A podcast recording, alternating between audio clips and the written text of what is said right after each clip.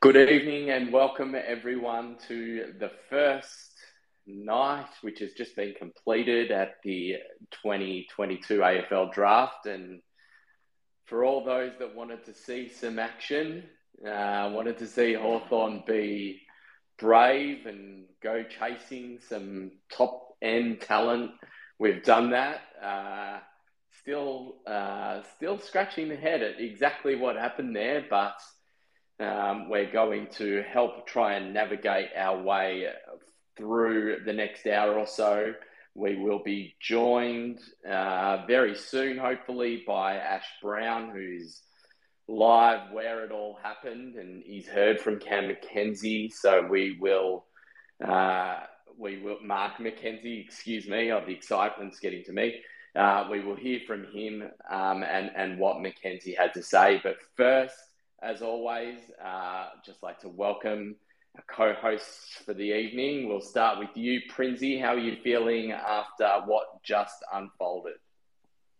Yeah, mate, it's uh, it's good to be here. I think uh, just a little bit in shock. I reckon most Hawk fans will be too. I think uh, when when the Swans got going and uh, and were bidding on uh, Royston, Rowston, and then uh, Michalanney, you thought something was happening, but you always think when that when that sort of thing happens, you always think, oh, maybe my club's involved. And when they flashed to the Hawks, uh, the Hawks war room, you thought, oh my goodness, it's on here. Um, but yeah, just uh, trying to come to terms with everything that happened in a short space of time. To be honest, uh, we see. For sure, and Hawks WhatsApp groups were going nuts all over the country. Uh, Daz, welcome. How are you feeling after that active involvement in night one. Yeah, I was even more surprised than Princey. I stepped away from the TV for a moment because I didn't think anything Hawthorn related was going to happen. Came back and saw uh, the the Hawks war room there with Mark McKenzie and Mitchell and wondered what the hell was going on. So uh, a bit of excitement and something to talk about tonight, which is awesome. For sure. Now, speaking of excited, uh, not sure if uh, Brad, who is in here, um, is going to be able to join us. He might jump on later on. He's certainly very excited, and we'll Brad's get... furious. Be on, let's be honest. He's absolutely going off on our on our WhatsApp. Yeah, furious would be one way to describe it, and um, look, it, it's it's very interesting because you know we're going to talk about the Weddle deal and I think quite a few people will have been expecting Ed Allen to make his way to the brown and gold. So we will get into that. But let's just start with an overall recap because the night kicked off and we were active from the get go. So it started with the, the trade to the Lions 41, 50, 52, and 63. We traded to get higher up the order um, to 36 for this year and got a future third pick around 55 to 60 potentially. Um, and then we waited for the pick that was going to shape the start of the first draft, the, the first round. That was pick five from the Bombers. Wait to see who they took. We end, ended up with pick seven and Cam Mackenzie, uh, another Hawks fan. Uh, very, very excited to have him as part of the club. Um, and then the trade went down 18 for 27, future second, future third. And Josh Weddle comes to the club. But uh, Prinzy, I guess let's start at the beginning. Let's just start with that trade. It's something we talked about in the lead into the draft. Um, whether it was going to be the Bombers and wanting uh, points for the Davey brothers or whether it was going to be the Lions, and obviously that had already been organised. Nice, simple, done early, and we moved up the order. Yeah, clean and easy done, and I think that's the that's the key. We we had it all lined up so we could pull the trigger straight away as soon as Ashcroft was bid on, and um, you know it's a good deal for the Lions. They get extra picks, and, and we could shuffle up the draft order and get uh, a pick that's in a range that we're more comfortable taking talent in, and um, you know, as it turns out, that'll be our, our next available pick. Um, so, uh, yeah, I think uh, all things considered, um, incredibly, incredibly smart deal by the Hawks and the Lions, and every one of those uh, trades that everybody gets a win. So, um, good start to the night for the Hawks there. And Daz, not too much happens on night one other than the picks that are in place to be taken. So to see that activity before you know any actions really taken place, it, it without necessarily knowing it, it's actually set the foundations for just how active we're going to be tonight. Yeah, I think we knew we were in for a good night when, when that news came through, and uh, it certainly didn't disappoint. I mean, I I actually just did not see that second um, live pick trade go down. I didn't expect that to happen, and we were there just sort of joking about on the WhatsApp about how uh, what's the point of having a live pick trading if no one actually does it. So uh, commend the Hawks for being so active in the first round and and trading up and and, and, getting a, uh, another pick um, uh, on night one. For sure, and then Prinsey, as I mentioned, we waited to see what the Bombers were going to do with pick five. Uh, as you and I correctly predicted, they took Tsatas. Uh, it seemed like it was always going to fall that way. And then the next question was really, was it going to be Phillipou or was it going to be Macca that we ended up with? Yeah, absolutely. And I think uh, I think what the Hawks have done is not only have they gone the best player available with Cam Mackenzie at that pick, um, they've gone with the surer bet there. Look, you know, an argument can be made that Phillipou has one of the highest ceilings in the draft class, but um, you know there are some legitimate concerns around um, you know, his ego or arrogance or overconfidence, any way you want to put it. And you hate to label a young guy, but, um, you know, I think the fact that um, they do such thorough, uh, detailed investigation into these kids' characters before they draft them, and the fact that they were more comfortable taking um, Cameron Mackenzie shows you all you need to know about um, about how highly they rated him, and uh, the talk obviously that um, Sam Mitchell, uh, especially had a real uh, inkling for Mackenzie. So, um, you know, he's he's a, a, beautiful size, 187, 188 centimeters, uh, can play that dual role of inside and outside. And I think, um, you know, you look at adding him to uh, a midfield, a young midfield unit of uh, Jai Newcombe and Josh Ward and Connor Macdonald and Dylan Moore and um, all guys like that. I think it starts to really build out and it gets really exciting for our midfield coach uh, next year. And uh, David Hale has uh, has some decisions to make early doors. For sure. Now, Daz, it seems to be a continuation of this plan that's been put in place over the last 12 months, where not only have we got this incredible talent, um, he's obviously a massive, massive Hawthorn supporter, so he knows about the club and has been part of the success, recent success in the history of the club. Um, I was actually getting a message from a friend whose son is very good friends with him at school. He is very, very smart, very, very good when it comes to his actual schoolwork. Um, plays basketball. Uh, just seems to be uh, from good parents, good background. He's apparently a really, really good kid. It seems to be the breed of person, not just player, that we're trying to bring into the club. You're talking about Max Ramsden now, or um, or Cam Mackenzie? Because same school, exactly the same, exactly the same setup. Yeah, we, we had this exact same conversation when Hawthorn picked up Ram um, Ramsden. So, you know, I, I doubt that supporting Hawthorn is a criteria um, for when we go to select players, but it's happening now with freakish occurrence that you start wondering whether it actually does factor into calculations. And I think he just had Hawthorn written all over him. The second he opened his mouth, the second they crossed his family, he just looked like a real solid stand up kid um, in a very, very similar vein, actually, to Josh Ward. Um, thought I had a bit of deja vu there in terms of, you know, the just just the way that he he spoke and carried himself. So they're obviously drafting a, a particular type of character in addition to all of the um, the on-field qualities that he brings. It's potentially our next premierships version of the draft the left footer, just draft the Hawthorn supporter.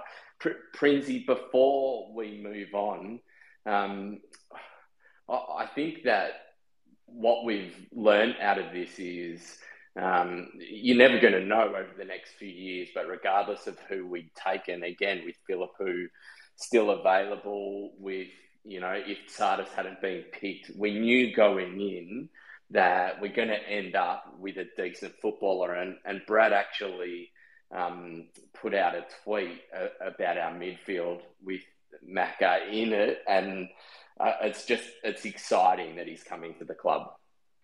Oh, absolutely. I think anytime you can bring in first uh, first round picks and, and top ten picks, it's uh, it's an enormously important um, night for your football club. And we've gone and done that tonight um, on both fronts. And I think you know. Uh, bringing in guys like Mackenzie on the back of the great draft hand that we had last year with Ward and McDonald and Butler and Serong and Ned Long, I think just speaks volumes of um, the the types of players and the types of people that Mark McKenzie and Sam Mitchell are looking for. And I think it just talks uh, a lot to the path that we're on right now, and and nailing every draft pick, as I've written in the last couple of weeks, is incredibly important. I think uh, with um, you know Mackenzie, I think we do that. That's a it's a as sure a bet as you're going to get um, of of a guy uh, at pick seven to be able to come in and bank, you know, 200 games right there, just like we did last year with Josh Ward. And um, I think that in and of itself is exciting because um, sure things aren't aren't don't come around very often, and I think uh, being able to add one at that at that size and that body shape and um, a point of difference that we have. And if you look at his highlights, there there's a couple of highlights packages out on the internet he has this beautiful way of weighting his kicks to the oncoming forwards, which we probably don't have enough of in our side at the moment.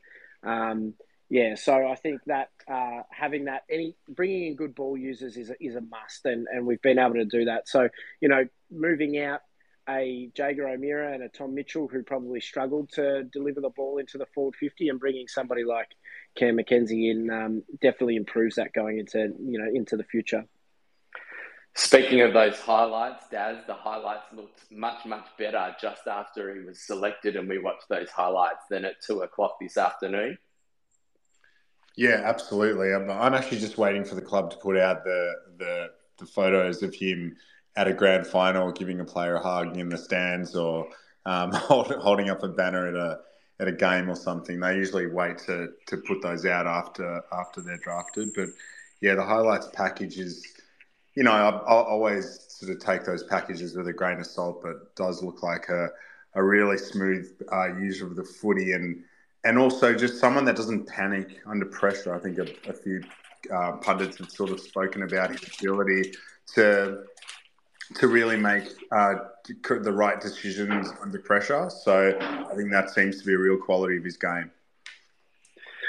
For sure. Now, uh, Ash is in and out, and I believe that um, McKenzie will be lined up soon to be speaking. So I think he might be having a few connection issues. We'll see how we go. But before we get onto that trade and the Weddle situation, as always, guys, this is not just about us. This is about all of you. And if you've got anything you want to say, anything you want to add, anything you want to contribute, uh, just press that speaker request button um, and we will get you on. But the biggest surprise of the night came when Prinsey, you mentioned it. We we saw the Swans were they they'd bid for a couple of players. They'd actually taken up 15 minutes plus by the time they were done with that one pick um, that slid down to 18 as a result of the players that they had bid on. Um, and then we just saw after the second player got matched, we saw the Swans, multiple people in the room on the phone. So we knew something was getting done. And it just had that very brief flick to the Hawks. We saw them on the phone before. Roughly 30 seconds later, pick 18 was ha, had been traded. Yeah, absolutely. I think um, when you when you bid on two players in a row, it's very rare that you then go and take your pick. So the writing was on the wall. They were padding out time as much as they probably rated those two players that they bid on. They were really just padding out time to be able to form a trade uh, with the Hawks. And I think probably I, like most Hawks fans, thought, here we go, we're, we're going to. Uh, we're going to bid on, uh, or we're going to trade this this pick in to get Ed Allen, who was uh, surprisingly overlooked uh, by the West Coast Eagles earlier in the draft, and and there was a, a bit of romance that with ben, you know his dad Ben playing 98 games for the Hawks, and it felt like okay, well if a trade's made and we pay overs, that's okay. We're bringing in a, a you know a, uh, a a Hawthorn person, and then um, and then you know the pick is in and it's and it's Josh Weddle. You just go okay, that that's really interesting because you know from our perspective, looking from the outside in, a key defender is probably not high on the list of priorities, but um, they obviously rate Weddle incredibly highly, and you know you're not going to give up uh, pick 27, I think it now is, as well as uh, a future second and a future third if you don't think that the player you're getting is a surefire bet. So um, they obviously rated Josh really, really highly and they pulled the trigger on him. All right, so we'll get the lowdown shortly from you on Weddle, and and that's going to be the bone of contention because again, we Daz mentioned that uh, Brad, well, he, he hasn't been enthusiastic about what we've done. But as you just said, Prinzi, if there's a player that you want, you pull the trigger to get them in. And at the start of the draft, if we knew we were getting two picks inside 18, I think most supporters would have been happy. But we'll look at Weddle, the player. We'll look at what we've effectively given up for him. Daz, I want to know from you because of all of the insiders, I would say that you are one of the more emotional, you are one of the more romantic of the insiders. Is that right? There, there, must have been that moment, just that moment, and it wouldn't have been helped by no names in our WhatsApp group. Um, some wows, some amazings doing the round with the notion that Ed Allen was coming. There must have been a moment where you think you were thinking, this is going to happen and all is right in the world. Yeah, hundred percent. I think everyone was in our WhatsApp was expecting that to happen, and you know, you start thinking, why else would Hawthorn have made that that pick swap? But I also had a sneaking suspicion that they may have been go- going after Brayden George, who people were talking about being sort of in that that that sort of really exciting, sort of dynamic Dusty Martin kind of uh, forward. So you know, it's it it it just shocked me to to see that they were getting Weddle, but at the same time, I think you know clubs have a better look at these guys than we do. Just reading um, a bunch of articles and watching some YouTube footage, and um, they wouldn't have traded up so high up to uh, the board to to actually you know pick a player that they that they kind of had a lukewarm interest in. So in Hawthorn we trust, and Mark McKenzie we trust, and you know, I, as much as I would have liked the romance of Allen, at the same time, I just I don't think they saw enough of him. Um, to be honest, I, I, think he he was a late bloomer and um, didn't play play a lot of footy at that level. So they obviously hadn't seen enough. And and, and in, in many ways, Weddle was actually a safer pick. Yeah, I think the the guts to go after someone that you want and we get to see the same amount of vision as you know most of the general pundits out there and what we know about these players is so limited compared to the recruiting staff and the coaching staff. So you've got to take it on face value that um, i mean the other time i remember this well happening was carlton going after stocker and obviously that didn't happen so well but you back your staff to do it right, to, to have done the research. And clearly they wanted him. Clearly they wanted him more than Allen. Clearly he was still there and they were worried about not getting him. And this is the gutsy move in terms of that regeneration. So, um, Prinsey, let's start with talking about um, the new player that we've got. Uh, tell us what we can expect um, what we can expect from Weddle and and exactly why we've gone so hard for him. Yeah, well, I think the first thing to understand is that uh, Weddle is uh, a defender but a defender that can play on both talls and smalls. So um, he had a uh, an incredible year um, this this year in the NAB League um, in uh, playing against players from the the likes of Harry Lemmey, who's 202 centimeters, to Aaron Cadman, who's a 195 centimeter aerobic beast, to Harry Sheezel, who's 186 and a, a more of a small forward, uh, medium forward type player. So he's incredibly versatile in the way that he defends, and he has some elite uh, athletic attributes. So um, if you look at the uh, the club website, um, they they had uh, obviously something on him straight away, and um, he was one of the standout key position prospects at this year's um, draft. Um, and you know, went six oh three minutes, uh, six minutes and three seconds in the two k time trial. Ran the twenty meter sprint in two point nine three seconds, and was in the top ten for the standing and vertical um, jump test. So clearly a phenomenal athlete uh, and somebody that they just felt like they couldn't let go. For sure. We'll touch more on him and we'll touch more about what it means from a Picks point of view. But we've got Ash. Ash, uh, unmute your speaker. Welcome to the space. How are you feeling? How what, what did Mackenzie have to say? How's everything from down at headquarters?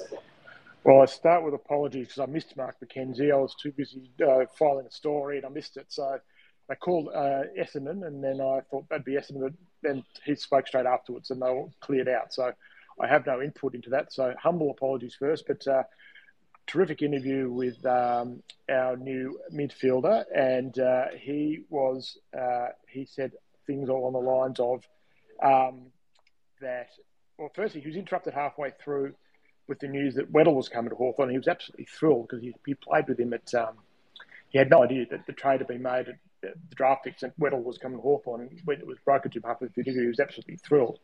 Um, so he's an awesome guy. So his eyes lit up straight away. So he clearly rates him as a bloke. Hopefully, it means he can play. Um, Mackenzie said that uh, he did four interviews with Hawthorn, which was the most of any club. But Hawthorn's famous for doing the four interviews. Um, He's been a member of the club. He, he and his family have been Hawthorn, not just supporters, but members. So they're certainly uh, committed to the club. He said that um, he thought that he's, um, he's very grateful to St Kilda for the time that St Kilda gave him, uh, put into him as a part of their academy.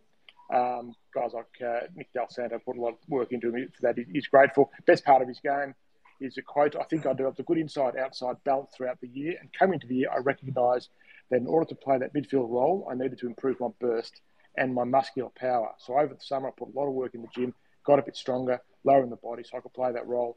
And I was pretty happy with how the year went. He's certainly a, a bit of a winner. He played three premierships this year for Brighton, Grammar, Sandy, and Vic Metro. So the guy is a winner, if nothing else. Um, look, absolutely stoked. The other funny part of the uh, interview was that um, he said, have you, someone said, have you spoken to Sam Mitchell yet? And he said, no, I haven't spoken to Sam. Uh, I'm sure I will at some stage tonight. And then Mitchell walked into the media conference and said, "Don't you answer the phone? I've called you twice."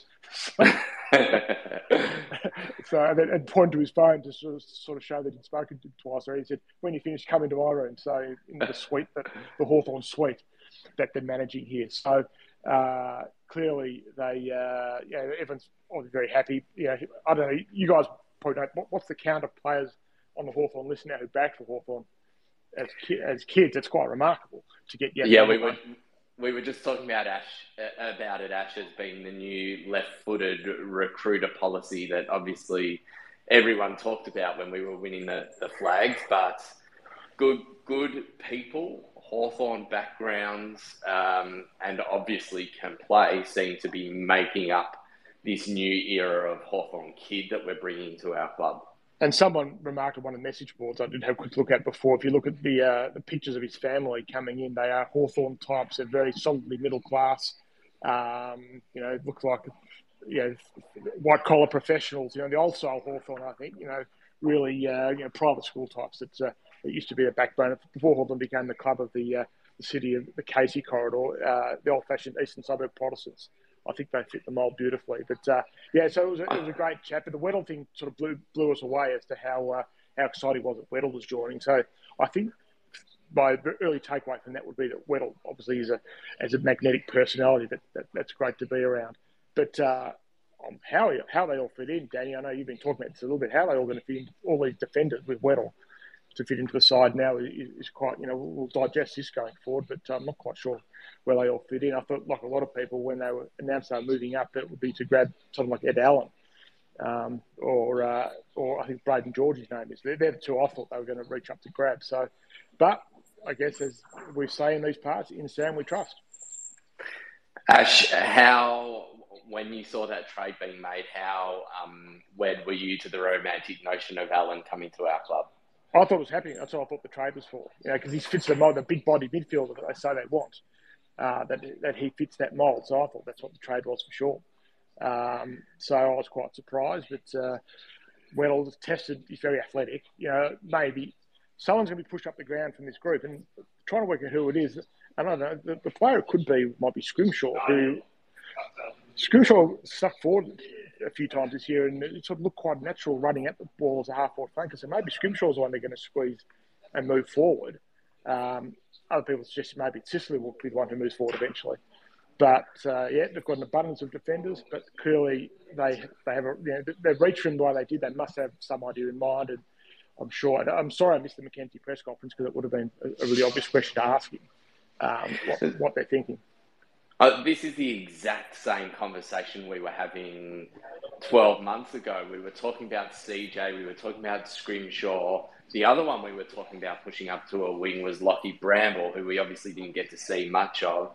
The question will be the um, Jacker turned defender into DGB, obviously a pick six and still highly touted and apparently put a bit of muscle on. So that question around how are they all going to fit in? And we've got years to work it out, right? These kids are not all going to start straight away. They're going to need time to develop. But it feels like it's just another piece of the jigsaw puzzle that's sort of being put together.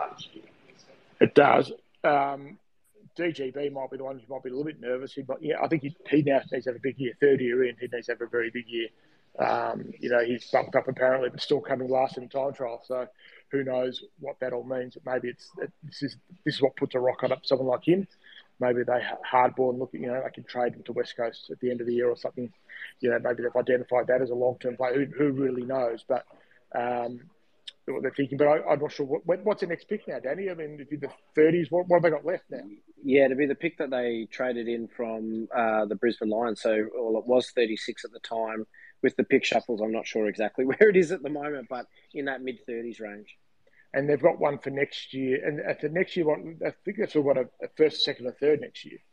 Yeah, so I think they're proud owners of the Western Bulldogs second round and third round picks for next year. So I think probably just touching on that, I, that was probably the thing that I was most disappointed about. Um, it would have been great to be able to get away from the Weddle trade, having traded those dogs picks and not our own picks, because you know the all likelihood is we're going to finish a lot lower on the ladder than the Western Bulldogs. But um, I, I, know when you instigate a trade for a first round pick, you have to pay overs, and it looks like you know we've paid the price we needed to to bring the guy in that we wanted. Yeah, Weddle, Weddle will be talking tomorrow. The, the draft, the, all the first round picks who live in Victoria will be at a, ten o'clock at. Uh, at Marvel or the AFL tomorrow, so there'll be a chance probably to talk to um, have a chance to talk to Weddle then a little bit and learn a bit more about him. Um, I'll see if I can pick up the McKenzie quotes from somewhere, but uh, I, think, so I think I missed the boat, unfortunately. But uh, interesting night. Good to see the Hawks active, and uh, it'd be fascinating to see what, what transpires from here.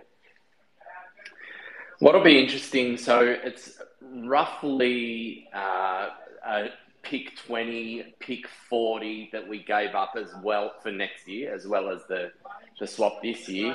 Initially, Fox Footy put up the trade, and they had said that we'd gotten a, a future second and future third back, and we were all celebrating from the rafters. But obviously, not not long after, um, put out the tweet to say it was a future second, future third, and that it was ours.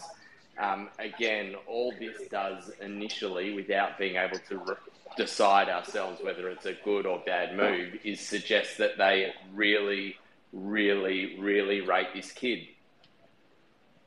Well, you can't draw any other conclusion, can you? They, they paid a fairly hefty price, but they moved up what nine picks in the draft to get him. So yeah, they paid paid a hefty price. We'll we'll see how it all works out. At some stage, uh, we'll hear. So we'll hear from Mark McKenzie. He'll do he'll do a Q and A with the Hawthorn website before too long, I imagine as well, which hopefully might answer some of this too.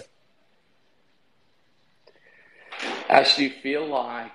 Um, I mean, pre the draft, we were all gagging for we were all gagging for more picks, right? With you know, with Titch and Jaeger going and what we were able to get back. I mean, this is actually, despite again, and Brad's listening and, and he's very upset with the price that we gave up. But but this is what we wanted, right? We wanted to say we're here, we're doing this now, we're we're building the list now. We want another key talent that we love, and we'll do whatever we have to to bring them in. Yeah, two. They brought two first round talents. They brought two brought two first rounders into the club at this draft, which is what we were hoping for all along. We are hoping that the trade period would uh, enable to happen. So I think from that outcome, they've, ticked a major box, and they'll probably, you know, their modelling is this 2023 draft, the 2022 draft, the 2023 draft. The two they want to hit hard as they did last year. Basically, they want to hit three drafts hard. They hit two now, or in the middle of the second one now. I want to hit one more hard next year, and then that's it. And then I think after that, they want to start. It's more about trades and free agents and what have you as the climb up the ladder starts. So we shouldn't be surprised at what they've done because this is the, this is the hitting zone, as you say, Andrew. This is the hitting zone in which to get in which to, to work the draft hard. And so Prinzi, we came into the draft expecting to use four picks and potentially saving a fifth with that pick 36, which will be roughly 40, maybe 41 or 42 by the time it's done, and another one following that, can you see much more movement or potentially coming back in again with um, some of our future picks, or, or do you think it's pretty much the work's been done? Uh, and it should be a fairly straightforward night tomorrow night. Yeah, I think I think most of the work's been done. I don't know what else, what sort of wriggle room they actually have anymore. I, I think they've used their assets to get the picks in um, that they got in and take the players that they did. And uh, I think you know those two picks. I think whatever it is, that forty-one and forty-eight or something similar, are going to be the ones that uh, that we use tomorrow night. I don't. I wouldn't be expecting too much more movement. For sure. Now, I've got a feeling that Brad is in the house. Brad, if you are free to speak, yes, you've unmuted yourself. How are you feeling, mate? Evening, all. I've calmed down just a little bit, but uh, yeah, I don't know what to say. So, correct me if I'm uh, wrong. We've traded pick uh, 18, like we've basically given up next year's second round pick, which will probably be, if it's our pick, not the Bulldogs, probably a top 21 or 22 pick. Pick 27, which was the Tommy Mitchell pick from Collingwood, as well as a future third, which is, I think, Weezy, you mentioned, was a round pick 40. So a future second and a future third in a much stronger draft. Weddle, I'm sure, is going to be a fine player, looks like a fine player, but come on if another club did this trade, we'd all be laughing. Let's be honest. You can argue all uh, you like, but seriously, three picks for one, a future second and a future third in a much stronger draft. If we needed a defender, fair enough. But I asked this question, I might have uh, missed it up before. Where does it leave DGB? Where does it leave Jeka, who looked really good the back half of last season? Where does it leave Scrimshaw? I don't understand. Like, yes, you know, we say we got to put our faith in these guys, but someone sell it to me. Prinzi, give me some hope. Just explain to me the thought process of that trade. Yeah, look, I think, like I said, it, it's a it's a high price to pay. But if you if you want to move in and you want to take somebody's first round pick, you have to be willing to pay that price. And we stockpile those future picks to be able to do that and still have a full suite of picks next year. So yes, we've paid a, a, we've paid overs. Absolutely, we've paid overs. But they obviously identified that talent. Um, they had an opportunity and they pulled the trigger. Um, from a where does he fit point of view, I think Daz mentioned it in the in the WhatsApp group a bit earlier. I don't think we'd be expecting um, a, a, an 18 year old Josh Weddle to walk into Hawthorn's 22 next year. I think um, you know, next year is a is a development year for that for that young man, and he'll probably play a lot of football at centre half back for Box Hills. Um, so I don't think it immediately impacts anybody in the Hawthorn team, and I think they'll all have a crack at um, cementing a, a, spot in the Hawthorn 22 next year. Um, does it put pressure on those guys? Absolutely, because you know if we're drafting players in their positions, they're looking over their shoulders and going, "Shit, I better do something here in order to keep my spot." So um, it puts pressure on, and hopefully that brings the best out of Jeka and um, Denver Grainger-Barras and um, and also James Blanck and and you know we see the the type of footy, especially out of Denver, that we know he's capable of in the next twelve months. Uh, and if we if he does, then you know potentially you've got your fullback, centre half, back of the future sorted um, for the next decade and a bit. And and who even knows if Weddle's going to play as a defender? I mean, he's got elite talent um, and elite traits that could have him playing the, the midfield at some point. Apparently, played there at junior level. Um, he offers versatility, offers speed. Um, and we don't just draft midfielders. I mean, I, I think that's just so short sighted to just keep bringing in midfielders with every single draft when we've got to build a, a list that's capable of challenging in, in, you know, three to three to three to eight years. Yeah, I'm with it's you. Meant to be, it's meant to be the Bulldogs second and the Bulldogs third. That's what information I've seen. Thanks, Paul. Well, certainly the club um, said. I think we bloody hope that anyway. yeah, for, for sure. The, the club specifically tweeted our future second and third. Obviously, we own them, and we'll wait to see what we get from official channels. Daz, I totally agree. I mean, we haven't even. Brad put out the tweet, and, and that midfield core looks really good. It doesn't even mention a Ned Long, who you know, Prinsey and I were just raving over some of the video footage from day one at preseason um, that that the club put out. So uh, it's actually not about just building a midfield and who knows where he's going to fit in Weddle, but he's obviously an elite talent. So it's all about putting this list together, but doing it in a way that is not going to be immediate. So um, we'll see what happens. AJ, you've been waiting patiently. Got a question? Um, I do have a question just before I get into that, Brad. Just to clarify, the pick in the twenties was not a Collingwood pick. That's our pick. Um, 51 was the Mitchell three way weird thing that happened there. So it's actually our pick we gave up, not Collingwood. So it's not one of the assets we traded in. Um, I have a more of a comment about when did Emerson Jeka become this all Australian defender? He's played three good games as a defender, and before that, he was a forward his entire time. But the response I've seen around it last night, you'd think he'd be he was Alex Rance or someone like that, like he's the best thing since sliced bread. He's played three good games as a defender. Can we calm down on the Emerson Jeka talk, please? Yeah, look, it's a it's a good theory. Um, it's a good comment. I think that the back end of last year, he did a great job as a defender for Box Hill, and and certainly showed.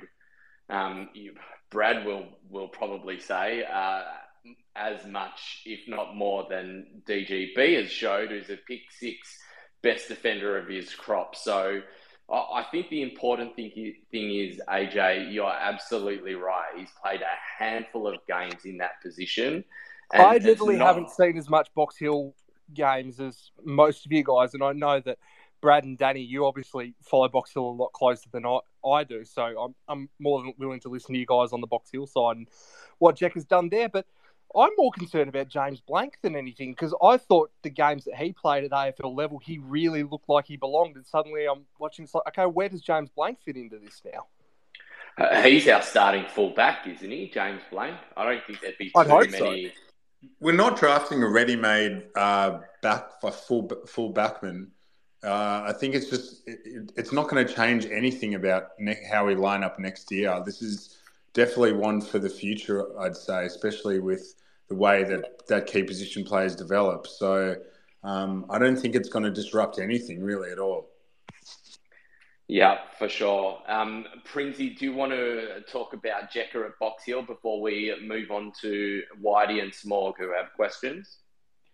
Yeah, look, the one thing I'll say about Jeka, I, I was I was impressed with his uh, with his you know form in the back half of the season um, at the in the back line, but I, I still see him as predominantly a forward. Um, and if I'm if I'm bank, backing any of the two of him and Denver Grainger-Barras um, to make it as a as a you know centre half back, it's going to be Grainger-Barras. I think um, you know what you need to understand about Emerson Jeka is he's got a far more developed physical profile than um, Grainger-Barras, which allows him to probably assert himself at AFL level a bit easier uh, early in his career. Um, Grainger-Barras has the athletic tools and the smarts. He'll make it. I'm, I'm, I'm happy to die on this hill um, that he will make it. And I think, like, like Daz said, you bring in a talent like Weddle, you don't bring him in for 2023. You bring him in for, you know, 2024 to 2034. You know, that's that's why you're bringing him in. And and you know, he he can turn around and say, "Well, there's no pressure on me to have to play AFL footy next year. I can just go about developing at whatever speed and whatever level. You know, there's no speed limit on it, as um, Mark McKenzie and Sam Mitchell will say. So, um, you know, he can just go and develop at his rate. And like Daz said as well, I think you know there's no there's no nothing to say that with that physical profile he has, he can't play as a third tall or on a wing or through the guts. Like you know, we don't know what they've earmarked him for yet. So um, I think we just got to hold our fire, wait to hear from McKenzie, and then wait for the uh, wait for the preseason to unfold and see what happens. But I think you know, if you're drafting in the first round, you're just drafting for elite talent. They obviously rated him incredibly elitely. So, um, yeah, all power to the Hawks for, for getting it done, even if we feel like they may have overpaid. Princey, make some room on that hill, please, because I'm there for DGB. I totally agree. I've seen enough of him to know that, or to, to firmly believe he's going to make it. Whitey, thanks for holding on. You got a question or perhaps even a comment? You there, Whitey? Yeah, listening to everyone talking about Jeka, I'm wondering. We were all saying, well, we're short on the forward line. I wonder if Jeka's, because we're talking about development, I wonder if Jeka's running the back line over the last 12 months was a development to help him learn running patterns for forwards and things like that, but also giving him the depth that, all right, we're having a bit of trouble down back. We've now got a bloke who can go back and can go forward to fill a variety of roles that you need this day and age. You can't have a bloke playing one position and one position only anymore. And I just think Jeka may have done a bit of last year at backline, and that was my thoughts even during the year when he started playing backline. Are we trying to teach him something else so that we're improving his mindset to play forward? Because at the moment we still haven't got any forwards if someone goes down. Yeah, Whitey, it's a really good point. I think, um, you know, if anybody saw Emerson Jeka in 2021 before the season, uh, the VFL season stopped, he was the dominant. Um, he was the dominant key forward in the VFL, and he was kicking goals from everywhere. He had a shocking preseason and early season um, under under Clint Proctor this year, um, and they moved him back to just try to get some semblance of form, I think, more than anything, and get him t- touching the footy because he's he was a good intercept mark and he, he could definitely um, use the ball beautifully off the half back line. But um, if he's going to make it AFL level, I, am absolutely with you, uh, Whitey. I think it's at it's as a centre half forward. Um, I just want to also touch on, um, you know, one of the contributing factors to the Hawks pulling the trigger and bringing Weddle in is because they obviously uh, going to look to bring in Will McCabe next year. And Will McCabe at this stage sits around that that mark for our future second round pick. So there's a chance, and I'm sure it plays into the calculations that um, the Hawks make that trade in order to avoid that pick getting eaten up by um, you know a bid on McCabe, like it was with uh, Harry Rowston um, for the Giants this year, and they can bring in a talent now and then focus on um, McCabe and their first round pick and potentially the Dogs' second round pick. So still getting three talents in the in the top 30 next year. And I think if you look at last year, we got three talents in that top 30. You know, we've got two talents in the top 20 this year, three talents in the top 30 next year. That's an incredible influx of high end talent in a three year period. Now, Captain Morgan, uh, half of me hopes that you have just come on to speak about Ned Long because I know I've, I've, spied that you've been spying again uh, out at training. Smorg, what have you got for us? Uh, sorry. Um, I wasn't going to talk about Ned Long and wasn't going to talk about Emerson Jeka either, to be honest. Um, what have you got? But I um, have reached out to a AFL scout um, who who watches all these kids in the draft, and their opinion on Weddle is that he's a monster athletically, who could play up the ground, could play wing, could play half forward, and would be very very competitive in that role. Um, but they likened him in his well his current ceiling to being a Tom Stewart type player. So um, I think going back probably to where the conversation was about five or ten minutes ago, um, while everyone's looking at oh whose position is he going to take or why why do we see that as a role that we we don't have, I'm not sure that that's really what um, comes into play when we when we look at our draft rankings. I think it's more about um, we look at how we rate these players and we see someone with the ceiling that he's got and think we have to grab him while he's still there. And I think that's probably why we jumped in and did what we did with our with our picks.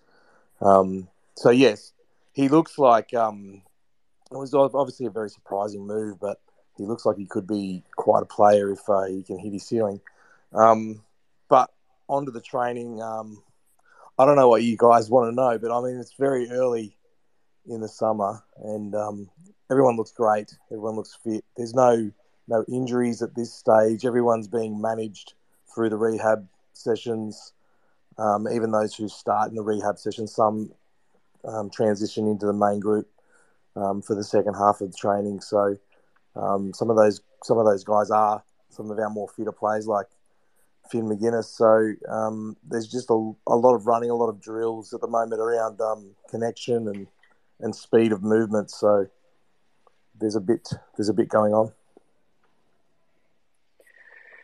Yeah, for sure. Thanks. I mean, everyone's looking great. Everyone's bulked up over summer. Everyone's super fit. You know, we hear this from everyone, but I, I think yep. injuries, injuries, the key. We want to make sure as many of them stay as injury free as possible, and um, so certainly appreciate that update. And yeah, it's interesting what you said when you brought um, Tom Stewart in into the conversation with Weddle. I think um, someone else mentioned Brayden Maynard and these guys who, you know, are, have potentially started as defenders, which, you know, already at the start of this conversation he's been um, pigeonholed into, but that are elite talents with the possibility to um, to to use their tank in a midfield role. And again, it's been suggested to us by someone else. I think it was suggested on the TV that he's actually picked as a midfielder or, or with an eye to being a midfielder. So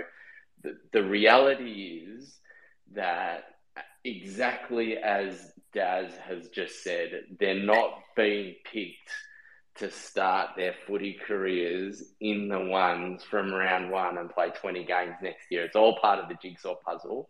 And there will be some shuffling, there will be experimentation, both in the seniors and at Box Hill to get the formula right. And um, Brad, I think you've mentioned quite a bit in the lead up to the draft. One of the biggest keys now over the next couple of years is going to be getting games into these kids, getting as many games into the kids as possible. Doesn't matter if we lose matches, but they need to be getting 40, 50, 60, 70 games playing together to really give us the best shot of winning another flag. Hundred percent. We saw it with the Demons who hit the draft hard. You know, um, their Petraccas, their Olivers, and those type of drafts. The next year, and I believe the year after, I know Ash is more bullish and reckons we're a slim chance of playing finals in uh, 2024. Zero chance.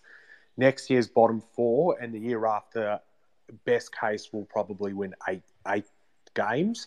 Uh, but that's not a bad thing. The quicker these guys get 50 games in to them, you know, I think McKenzie spoke after trade period, and I think he said he's identified. I might be wrong, Prinsey, but about I think it was 10 to 12 players who he sees will be part of our next premiership side. So, in my opinion, the list still has a bit to turn over the end of this season and probably the end of next season. But you can see the nucleus. I know I tweeted uh, the midfield, and I left out, as you said, Ned Long. Uh, Worpel's uh, the other one who needs a massive season. But you can see now with the top end talent, you know, like with Ward, Mackenzie, uh, Macdonald, Butler, those type of guys, they all just have to play. DGB as well. I know the pressure is going to be on, but he's now he's going into his third season. So Mitchell dropped him a couple of times the back end of last year, but he just has to play.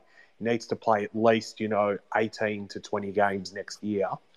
Um, and, you know, so do all of the other guys. But you can sort of see, you know, Mitchell's now got his hands fully on our list. And he just needs to play uh, the youngsters. Like we've got some good talent there now. As I said before, I still think there's going to be another, you know, big turnover the end of next year because we're going to finish bottom four. But in saying that, the signs are there. It's a lot different to Clarko's last few years, and I said it for a long time, and no one uh, listened. What we're doing now and last year and the year before should have been done three years uh, prior, but better late than never. Yeah, well, I think just on that point about having Sammy's fingerprints all over this, I think what's interesting is um, we had hundreds of responses to the survey we put out, and I think Daz can correct me if I'm wrong. I think it was about 90% of respondents all support the path that Sammy's on. Every single aspiring board member or or president that we did that we spoke to through the AGM files they all talked about supporting what's happening on field. And and that's very very exciting. This is just another chapter in it. I'm going to get to you ash in a minute because i've got a question for you as we get towards the wrap of our space on night one. Jared you got a question or comment? Thanks for joining yeah. us so just a question so with weddle like a lot i think they said on the telecast that he's really good um with his endurance and athleticism and he's like 192. So do you think there's potential for him to potentially go into that midfield and be that big body bull that we're lacking?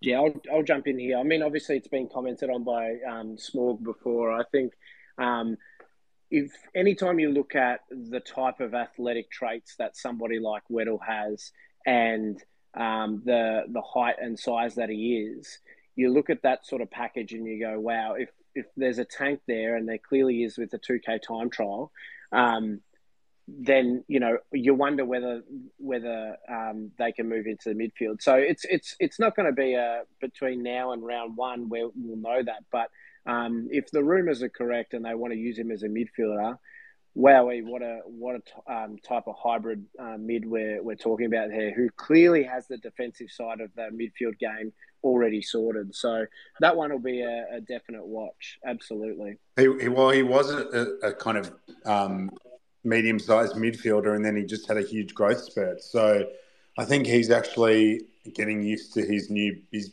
been only. Um, I think he grew from 178 centimeters to about 192 during the pandemic, and he's just kind of getting used to being in a bigger body now. He said he's feeling a bit more coordinated um, in in in his in his body. So there's every chance that he's going to move back into the midfield. I think the beautiful thing is that over the next 24 hours, we'll all know a lot more about him. Really looking forward to. Ash mentioned uh, tomorrow morning, all the first rounders will have the chance to um, go through the media circus, and we will definitely be spending the day reading up on our new recruits. Um, just a really exciting 24 hour period. Not sure Ash can join us back as a speaker at the moment. Keen to hear if he does jump on what his next 24 hours and what draft night number two looks like for him. Boys, before we go, anything else to add? I, I get the feeling Prinsey and Daz, you are both leaning to the um, very, very excited, uh, very happy uh, side of the equation for this evening. And Brad, you're yet to be convinced. Any any last thoughts on ha- how we've finished up on night one? Oh, I mean, it's hard not to get excited about bringing in two first round talents uh, on on the first night of the draft. I think if you can't, if you put all the the trades and all of that to one side, it's hard not to get excited about bringing in elite talent, isn't it? Um, and I think you know, for a lot of fans, especially who you know don't necessarily feel comfortable with the Hawks play, playing poor footy and being at the bottom of the ladder, this sort of thing is the sort of vindication of having to sit through a poor season. So, um, bringing in Cam Mackenzie and bringing in Josh uh, Weddle, and then seeing what we bring in on the second night of the draft, it's it's super exciting. I think if you can't get excited about that, um, you're probably watching the wrong sport. And I think what excites me is the, the boldness of the move and, and the fact that they rated him highly enough to make to give up a bit and to actually be bold enough to make that move. So he must be some player. Um, otherwise, they wouldn't have made made that move. And um, I'm I, I'm really excited having having sat with it now. And you know, I don't think any of us were particularly excited about Connor Macdonald last year getting picked up um, ahead of the likes of Sonsie and, and a few other players. So you, you know, I, I really do trust the, the recruiting staff. Um, Ash, it can be absolutely anything. Ash, you've been in the room so many times before through drafts and trades and what's your level of excitement having had a bit of time to reflect on tonight and just tell everyone what your next 24 25 hours looks like? Well i'm driving in the car if you can hear me and there's a car facing the wrong way as i go past the montague street bridge so that's a worry. There's a bit of mark allen and KB about this it was. It was a car. Oh, I crashed my car, KB. Car I crashed my car. There's a car facing the wrong way as I'm driving down the past the Montague Bridge. Oh, look, I think it was a. I'm not sure what to think about tomorrow night. I'll be picking the 30s, which will be, you know, speculative. I think for Hawthorn now. Um, I'm just looking forward to looking forward to hearing. Uh, trying. I'll, I'll, have a chat to uh, Weddle tomorrow and report back um, tomorrow night on the on the spaces for sure. And also Mark McKenzie will, will come back and I'll try and get some overall strategy uh, comments out of him. I'll be sure not to miss him tomorrow night. Uh, do my best to, to, get to him. No, I think it's it's it's interesting. As I said before, I think they're right in the middle of this, you know, hitting the draft hard. They're about halfway through it. They, they said three drafts, and we're halfway through the second of those. They're really at the halfway point of what they want to do uh, draft wise. So, and I think you are. They're not picking all these players to be best 22 next year. Darren's point is 100% right. They're, they're, they're, they're going to experiment. They're going to, that expression, distasteful as it is, they're going to suck it and see and work out what works over the next over the next couple of years. But they're, they're getting they're injecting some serious talent into the footy club, and they've got to get games into them, and they'll get games in all sorts of different ways. One thing you know about Hawthorn under Mitchell, they will play. Everybody got even little old Jack Saunders got a game uh, in 2022. They'll have a look at everybody at some stage next year. But um, as I said before, I was quite taken by Weddle's personality on TV. I just think uh, the Fox Footy interview, I mean, he was clearly over the moon, but he just seems to be the sort of guy who commands a room. And the way, I can't stress enough, the way Mackenzie's face lit up when he was told Weddle was coming to Hawthorn. He said, oh, that's awesome. He said it twice, that's awesome. He's coming to Hawthorn. So I think he must think it's, uh, you know, he must think it's worth it for a couple of reasons as a, as a, as a footballer, as a locker room sort of guy. So I think that's something to get excited about as well. And I think Mitchell places big stock on character. You know, he was there when Buddy Franklin came to the footy club. You know, he, was, he observed that firsthand. He helped shape Franklin into the sort of player he became. So I think he's a big character guy. So I think that's something to look forward to. I think you know, he wants the alpha males at the footy club. I think that's something that uh, we should bear in mind as well. And it's, it's going to make, a lot of people have said this, and I know Brad's, uh, Brad and I have slightly different views on how they're going to go the next couple of years, but it's going to be fun to go to the footy. I think everyone agrees. It's going to be fun to watch this team round one, round two, whatever, the, you know, through the, through the course of next season, getting a game to the kids and seeing them come together because it's. Uh, I like what they're putting together, but I have no idea what the end, end game looks like. Especially no expectations on the results. That's what's exciting. We can watch these kids. We can watch the talent we can speculate on where they should play or who's going to make it or who's not. And the reality is the results don't matter. So uh, the exciting part about that three-year draft hit that you're talking about, not only that we're going to bring in another mid-30s player and, and look at how our picks in that range have gone in recent years, so that's exciting enough. Depending who you ask, we're also going to add in somewhere between pick one and six next year, and we know that they're going to be a supreme talent. So it's very, very exciting. Um, Ash, thank you so much for making the time, given all of your other commitments. Insight incredible, and we look forward to more of it tomorrow.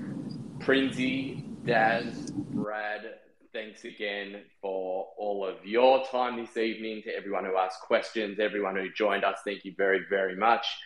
We love having created this community, um, and if you can, jump on to our bio link, check us out on our Substack.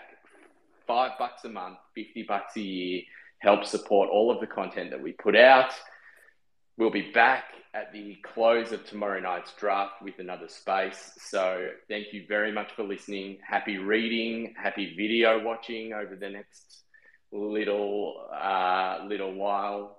Couple of hours left in the night tonight. Tomorrow morning, we'll catch you all again tomorrow night at the end of the draft. Thanks a lot.